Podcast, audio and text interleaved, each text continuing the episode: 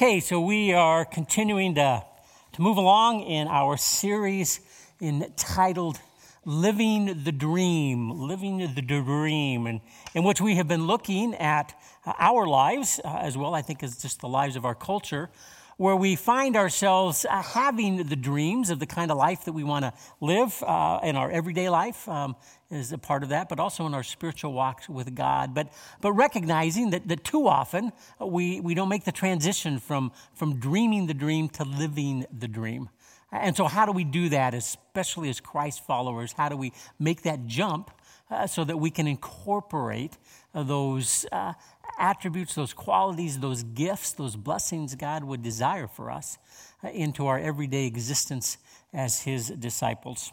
Well, that's what we've been looking at for several weeks. We spent a couple of weeks just kind of introducing the concept, and then two weeks ago we began to look at some of the specific uh, character traits or, or qualities that that uh, particularly help us move in that direction. And, and so we uh, looked, uh, for example, at that idea of faithfulness and spent some time acknowledging how important that is, not only in our relationship with God, but how important it is in our relationship with one another. Last week, we, we spent a few minutes uh, talking about the whole idea of perseverance. Perseverance, and just as a quick um, uh, refresher on that, we talked about the importance of, of having the right mindset when it comes to our, our walk with God, and, and to view that as a lifetime endeavor, a lifetime adventure. It's not a sprint where everything we need to learn, we learn in a year or two or five years. It's it's not an occasion where we, uh, we, we live those things in a short period of time and then we coast for the rest of our lives. Uh, our, our walk, our journey, our adventure with God uh, exists from the moment we invite him into our heart until we breathe our last here. Uh, and so we need to really view it more as a marathon than as a, a sprint. We talked about, in order to have that, that essence of perseverance as a part of who we are, uh, that we need to keep our eyes focused on Jesus, because there are so many things out there that can distract us. Many of those things are even good things, but they keep us from seeing or doing or being the people God would have us to be. And so we, we need to keep our eyes fixated, locked in on who Christ is. And then uh, finally, we spent just a few minutes talking about the fact that, that in order to persevere, because this is a lifetime journey and adventure for us, that, uh, that we need help along the way. It's just too long of a, of a process for us to do it on our own. And so we need God's presence, obviously, but we also need the help of one another in, in that journey. And, and not only do we need one another's help, not only do I need your help, but you need my help. We need the, the help of each other in order for us to be able to get through that. And so all of those things together help us to be a, a people of perseverance. They, uh, they help us to be a people of faithfulness. And this morning, we're going to move in a, in a direction that, that dovetails with what this, this day is on the Christian calendar, Pentecost Sunday, by, by spending just a few moments talking about the person of the Holy Spirit, the Holy Spirit. Uh, as we look to Scripture, we see that Jesus uh, spends a lot of time talking about the Holy Spirit, and, and particularly spends time in the sixteenth chapter of the book of John. Um, and let me uh, just start with that first verse there to, to see how Jesus leads into his, his teaching for us. In the first verse of that sixteenth chapter, we read this: "All this I have told you so that you will not fall away, uh, for they will put you out of the synagogue. In fact, the time is coming when anyone who kills you will think they are offering a service to God. They will do such things because they have not known the Father or me."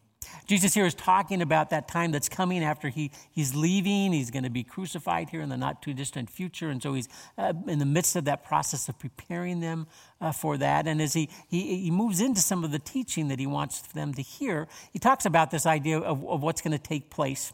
And it's, it's in many ways a prophetic word. And one of the interesting things uh, about prophecy in Scripture is that oftentimes it applies not only to the people then or that generation, but it also has as a future application as well, which is exactly what we see in this case. Uh, we know that the, the believers there in that first century church were often excluded from the synagogues because of the, uh, the the struggles that the Jewish leaders had with this, this new faith that was emerging, and so they wouldn't be allowed to worship there. And in terms of, of losing their lives, well, we don't have to go any farther really than the, the lives of the apostles. You know, as we, we look at those individuals that spent all of that time with Jesus while he was here on earth, we see that ten of them were martyred in a variety of different ways: crucifixion, beheading, stoning. Um, uh, the, the only two that weren't um, killed in that way, one of them was John, um, who was exiled in the latter part of his life to the island of Patmos, which was a very itty-bitty island that was very um, rustic in its uh, setup. Not a good way you'd want to spend the last few years of your life.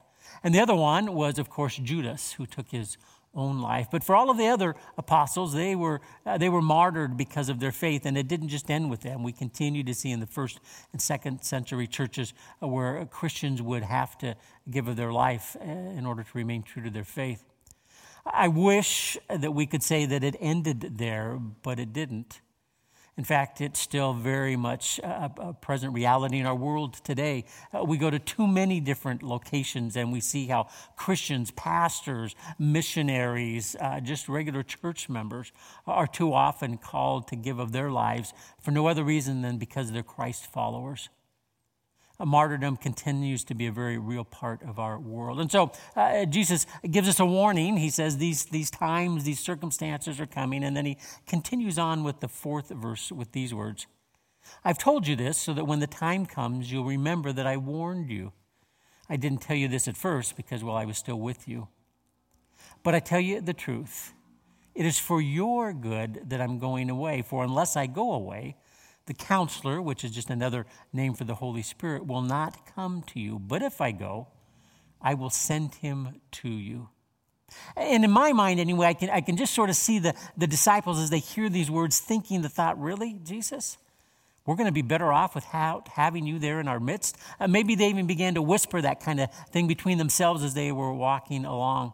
You see, as as I understand and read Scripture about the uh, the apostles, uh, I don't think they fully grasped all of, of who Jesus was and the way that he had come into this world. I think they still struggled with that, that traditional belief that the Messiah would be a, a political or a military leader. So I think there were aspects they didn't quite get, but they did get the, the reality that this was a pretty hodgepodge gathering of individuals that Jesus pulled together.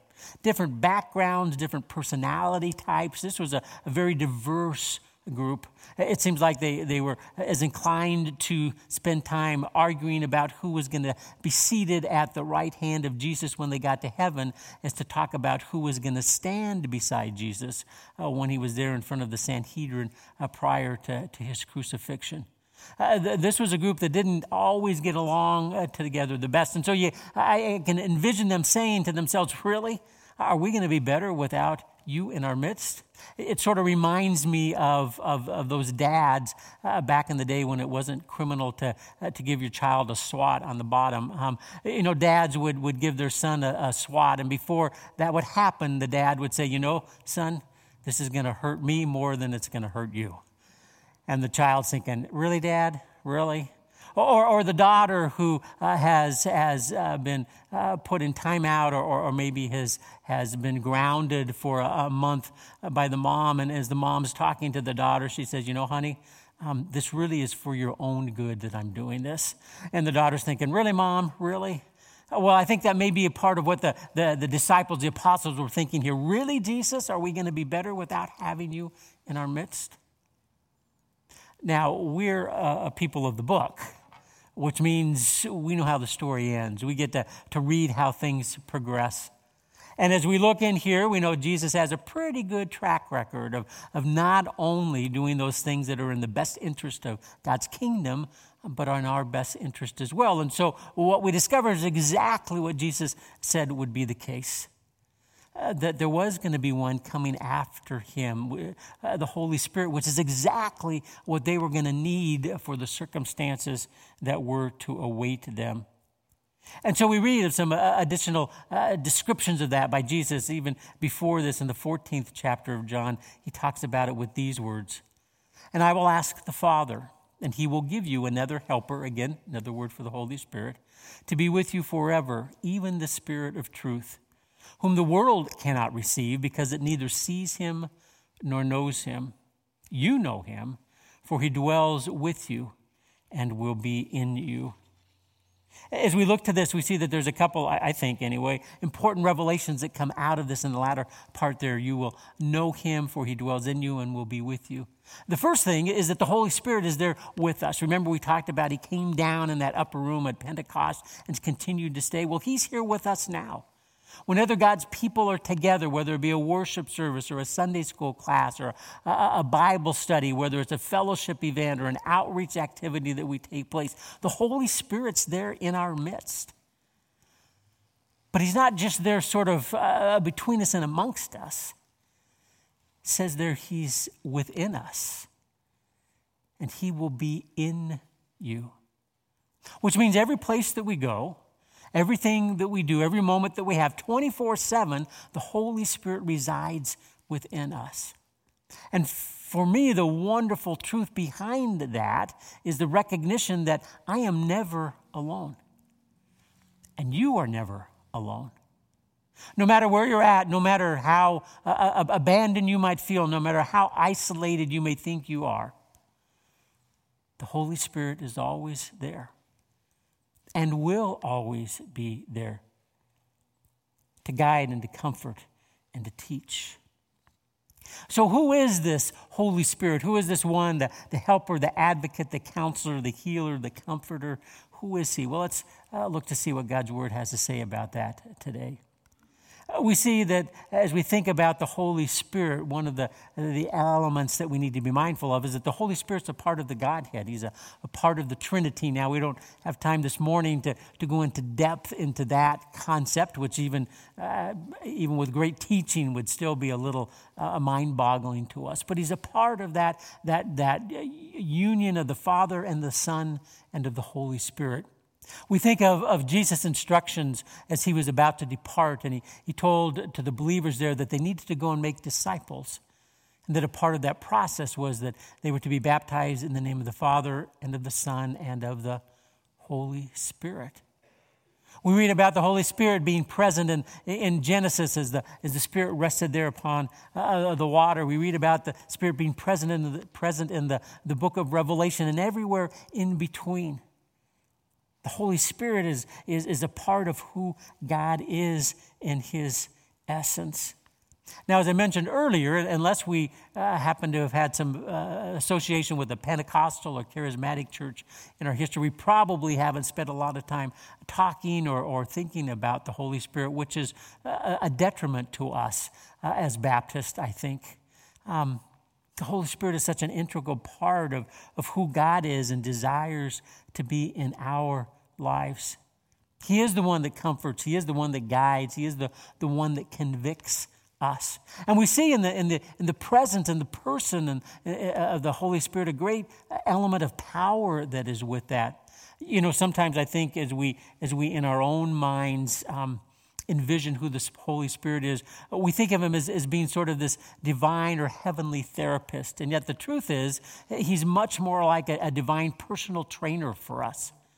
The Holy Spirit is one of, of strength and is of power. Just, just listen to the, uh, the, the description of the, the, the arrival there of the Holy Spirit on that day of Pentecost. Suddenly a sound like the blowing of a violent wind came from heaven and filled the whole house where they were sitting. They saw what seemed to be tongues of fire that separated and came to rest on each one of them. The Holy Spirit is, is a presence of power in the lives of the people then and, the, and in the, our lives as well, which moves us into kind of the second understanding of, of who the Holy Spirit is. He's one who partners with us. Um, now, it's not an equal partnership, obviously, but he's one that, that comes alongside us in living our lives as, as disciples or as Christ uh, followers.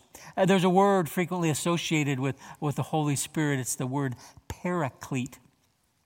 Paraclete in, in the Greek is, is a reference, it's a military term that, that refers to uh, the kind of fighting style the Greeks would engage in when they went to battle. Uh, back in those days, most of the, the fighting that took place was, was hand-to-hand. And if you've seen some of the um, different movies as of, of late, Lord of the Rings or those kinds of things, you, you see the people rushing into the, the opposite armies and they're swinging the swords and doing those kinds of, of things. But for the Greeks, they had a little bit different style. Rather than going one-on-one, they would partner up and they would go back-to-back. As they would fight, they would they would do that with with each other's back uh, to the other, so that uh, there would be a protection uh, for that blind side of who they are. We see that same kind of thing even in our military fighting today. Soldiers will stand back to back in order to, to make sure that no one gets to them uh, unanticipated. No one is there that, that they can't see coming. It's a way of protecting in, in, in military nomenclature today. It's that one to protect their six. Um, and that's how the Holy Spirit works in our lives. He's there to, to to to make sure that that we're always on guard, that we're always protected all the way around us, even in those things that we can't see occurring behind us. Now, we know the Holy Spirit goes by a variety of different names. We see that throughout Scripture. But one of the common uh, core of, uh, ideas or, or principles that's incorporated into the, the Greek word or words that are used is that idea that, that the Holy Spirit is one who makes strong, who makes strong. You know, our God is not a wimpy God, and I don't think he wants us to be wimpy followers either, which is why we read over and over in Scripture those passages that talk about the strength that we find in God. We we look, for example, to the Old Testament, Joshua, the first chapter. Have I not commanded you? Be strong. Be courageous. Do not be afraid. Do not be discouraged, for the Lord your God will be with you wherever you go. The book of Deuteronomy, the thirty-first chapter. Be strong, be courageous, do not be afraid or terrified because of them. For the Lord your God goes with you, and he will never leave you or forsake you. Remember, the Spirit's within us, not just around us. We see the same idea carried on into the New Testament. Just one passage that references it here in, in Ephesians six. Finally, be strong in the Lord and in the strength of his might. And so we see that the, the Holy Spirit's there to be a, a partner with us, standing beside us, protecting us, watching over us, giving that strength, not the strength that we have in ourselves, but that strength that we discover that we have in him. He's a part of the, the Godhead. He's a partner with us. Thirdly, we see that he's one who teaches us. He's a teacher. In John, the fourteenth chapter, Uh, Jesus says this, but the advocate, the Holy Spirit, whom the Father will send in my name, will teach you all things and will remind you of everything I have said to you. Will teach you all things. He teaches us, he reminds us, he encourages us. He continuously reveals God to us. Why? Because we, we live in a world, especially today, where that is not going to happen around us. You know, there was a, a period in generations past, some of you can remember that, where even if you weren't a church attender, you heard uh, spiritual, godly things as, as a part of public schools or as a, as a part of just living in society. We are past that time. That is not going to occur in today's age. In today's age, we're, we're far more likely to, to hear those whispers of the evil one, much like I think he did uh, through the serpent to Eve back in the Garden of Eden. We're going to hear those whispers of the evil one that's going to that's going to say, yeah, you believe in God? Why, why would you believe in God? There's no God out there.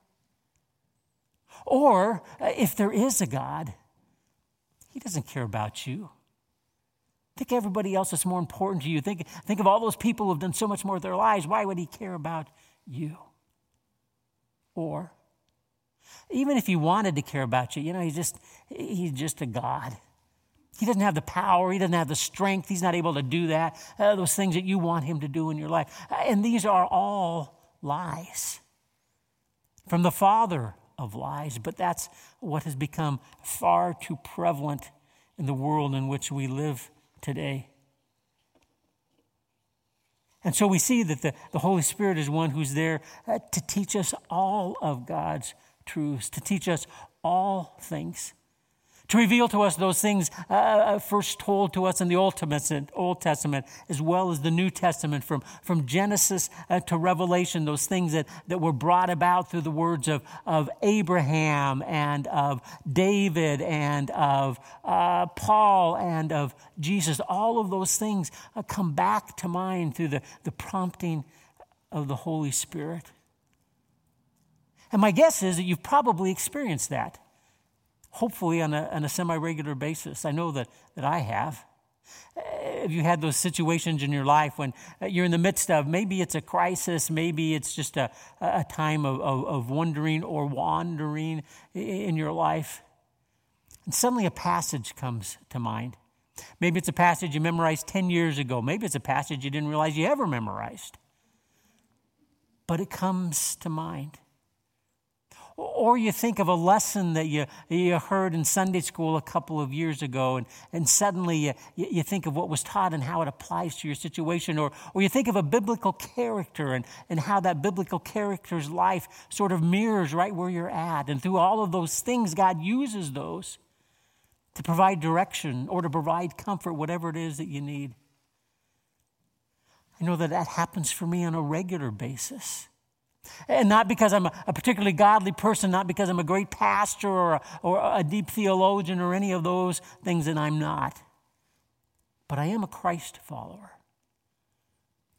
And so the Spirit in His grace and in His mercy brings those things to mind. Just the right thing to hear at just the right moment to hear it. The Spirit teaches us all things.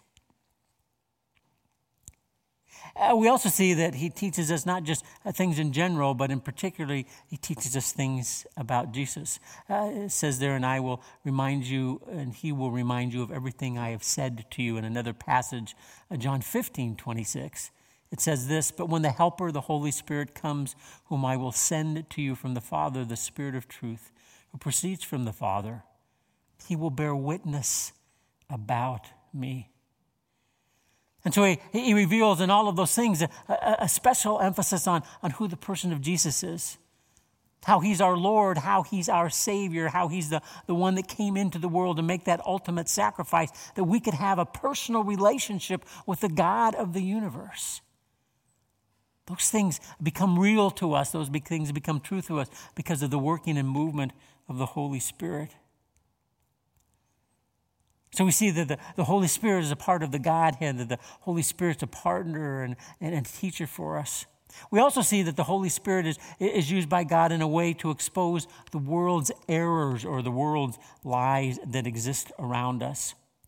In John, again, sixteen, it says this, when He, the Holy Spirit, comes, He will prove the world to be in the wrong about sin and righteousness and judgment. What does that mean? Well, we live in a world today that I think has gone completely off the rails when it comes to the concept of truth. We view truth today as something that we each get to decide. It's all relativistic. I have my truth, you have your truth, you live by your truth, I'll live by my truth, and, and we'll presume that we can go on in existence. But that's not working very well for us. When we lose that concept of, of, of an objective, absolute truth, folks, uh, chaos is what ends up uh, coming into place. And so think about it. Pick a topic, really just about any topic you can come up with, and there is going to be a heated argument about it today. Religious freedom, welfare, immigration, the role of the government, taxation, gun control, marriage, schools. We in this past year even had uh, almost knockdown, drag-out fights about toilet paper. Folks, we, we've reached a point where because each person believes what they want to believe, sees their, their truth as the truth, that the world's just sort of gone a little bit crazy. And part of that is, is resulted in, in, a, in a world in which we can't even have conversation about these things anymore. Because we've become so entrenched, we've become so polarized in our beliefs.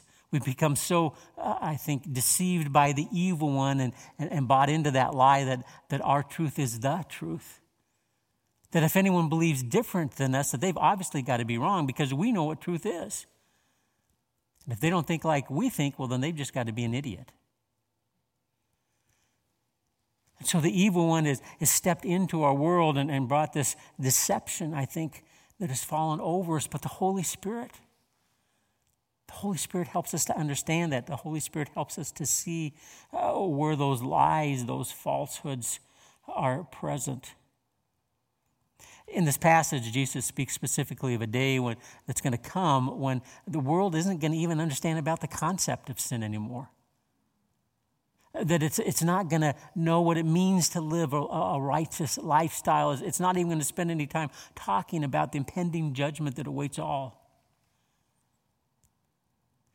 That may be in the future, but it sure feels like it's the world that we live in now. And the Holy Spirit gives us that understanding. Using God's word, giving us revelation, he helps us to grasp that there is sin in our world. And it separates us from God, that, that God does call us to lives of righteousness, and not only for the sake of the kingdom, but because it's better for us. And that all of this is connected with that judgment that is going to come. See, I think the, the, the evil one has been... has been so successful in our world today that we've, we've slipped back all the way into uh, that Old Testament time that's described for us in the book of Judges, the, the seventeenth chapter, with these words. In those days, Israel had no king, had no leader, had no spiritual uh, director, and so everyone did as they saw fit. And it seems like that is the case so often in our world today. And so the Holy Spirit helps us to understand uh, the deception that's there, helps us to see that there is truth. Uh, and, and so as a, a kind of the last part, we see that the Holy Spirit then guides us in that direction. Not only does he point out what's wrong, what he, he points out what's error, but he points out what's truth as well. In fact, he, the Scripture uses almost those exact words. Jesus in John sixteen, when the Spirit of truth comes, he will guide you into all the truth. God not only reveals what's, what's false, he reveals what's true to us as well, which at least for me is a great comfort. Have you ever been to a movie where, back in the days when we could go to the movie theaters and, and you'd sit there with your popcorn and your and your Coca-Cola and you're watching, and, and maybe it's a two-hour movie or maybe it's a two-and-a-half-hour movie, and it's had some different twists and turns in, in the, in the storyline, and you get to the very end and you don't know how it ended. You don't know whether the good person won or the bad person won, or you don't know if the couple stayed together at the end or ended up separating. You don't know. You're left leaving the theater very confused. Well, I think that's kind of what this world feels like sometimes. Oh, we live in the midst of it. We oh, we try to understand. We, we read newspapers. We listen to the news blogs and all of those kinds of things. And yet, at the end of the day, we're almost as, as confused as we were when we started. Well, the Holy Spirit helps bring clarity to that. The Holy Spirit helps us uh, to discover what, what truth is uh, that is out there, often not found in the words of the world, but in the teachings of God. And as we do that, as we embrace that which the Holy Spirit reveals to us, we find clarity where there was confusion before. We find direction where there was just a sense of wandering before. We, we find that sense of freedom. In fact, again, that's exactly what Scripture tells us. In John eight, Jesus' words, "Then you will know the truth. And the truth will what? It will set us free." And so my hope is that as you, you leave here in a, in a few moments, that you'll you'll continue to ponder and think just a little bit more about the role of the Holy Spirit in each one of our lives. He is an equal part of the Trinity, an equal part of the Godhead. He's the one that, that was sent after Jesus ascended back into the, the presence to be with the Father. He's the one, the Holy Spirit, that, that lives within us, that guides us, that comforts us, that teaches us, that reveals to us uh, the deceptions of the evil one, and points out to us the truths of the one true God. Let me wrap up with one final kind of illustration this morning. There was a young man who had uh, become a pilot, got his private pilot's license, and he was he was uh, moving forward and, and getting some flying hours. He he got uh, his instrument rating, which simply means that, that he reached a point where he could fly the plane without using any outside visual cues. He could just look at the instruments and rely on what the instruments uh, would tell him, which can be a challenge because sometimes what the instruments tell you isn't what it appears to be uh, on the outside as you as you look around. I, I let me digress for just a moment. I can remember my mom telling me my dad was an Air Force pilot, and, and she was in a uh, simulator once, and so she was. They let the wives just to get a feel for what the husbands would do. She was in the simulator, and all of a sudden these sirens are going off, and these lights are flashing, and, and people ran in, and, and what ended up happened is my my mom had landed the, the plane in the simulator had landed the plane upside down. Because as she looked outside, she had one sense and the instruments were telling her something else. So this young man had gotten his instrument rating, but had just gotten it, had not really had a chance to, to practice anything. And as he's flying into this airport, uh, when he gets there, he finds out that it's completely socked in with fog. In fact, the fog has, has gone pretty high. And not only is it is it hit that area, it was back on the East Coast, but it, it had spread to all of the surrounding airports as well. So there was nowhere that he could divert to. And as he sees this, this young man's getting a little panicky. He's a little bit alarmed. Now, it's not that he hadn't had the teaching. He, he'd sat with an instructor that had told him about them, uh, about this stuff. The, the instructor had almost made him memorize the, the, the manual that goes with what you do in situations like that, the checklist that you go through and, and the different process. Um, he'd had the, he had the head knowledge that went with that, but because he'd never done it, never found himself in that particular experience, he was a, a little bit panicky. And so putting his pride aside, he contacts the control tower. And, and he says to the individual there, I'm so-and-so, and my plane number is such and such. And um, I, I see that there, there's all the fog. I've got to land. I don't have a lot more, more gas, but I, I have to tell you, I've never done this before. Can you help me? And the air traffic controller said, not a problem. And so for the next twenty minutes or so, sort of talked him through the, the things that he needed to do, the steps he needed to take, which really was stuff he already knew up here. But there was something reassuring, something comforting, something empowering about hearing those words coming from the air traffic controller. And so as he went through all of the processes and did all of the things, he was able to, to keep focused on the, on the instruments, get down through the, the, the fog that was there, and he landed safely. I think this is somewhat similar to, to what the Holy Spirit does in our lives. You see, we, we've got the manual. We, we've read it. We've, we've studied it. We've looked at it in different classes. We, we know what it is that we're supposed to do, how we're supposed to live, those kinds of things. We've got that. And many parts of that are, are here. We've already got it there. But when we find ourselves in or foreign or unusual circumstances, uh, we're, we're a little bit at e- ill at ease. We don't know exactly uh, what we should do or how to go about that. We have the head knowledge, but we still struggle, and that's where the Holy Spirit steps in to comfort and to guide and to direct and to remind us that it's okay. If we put these things into practice, we're going to be all right, which, of course, is the truth. And so may God help us in, in our days, in our lives as Christians, to, to not only be more aware of the Spirit, but to be more welcoming, as that first song reminded of us, to invite Him in, knowing that as we look to Him, as we trust in Him, that we will live those lives that God calls us to this day and every day. Amen.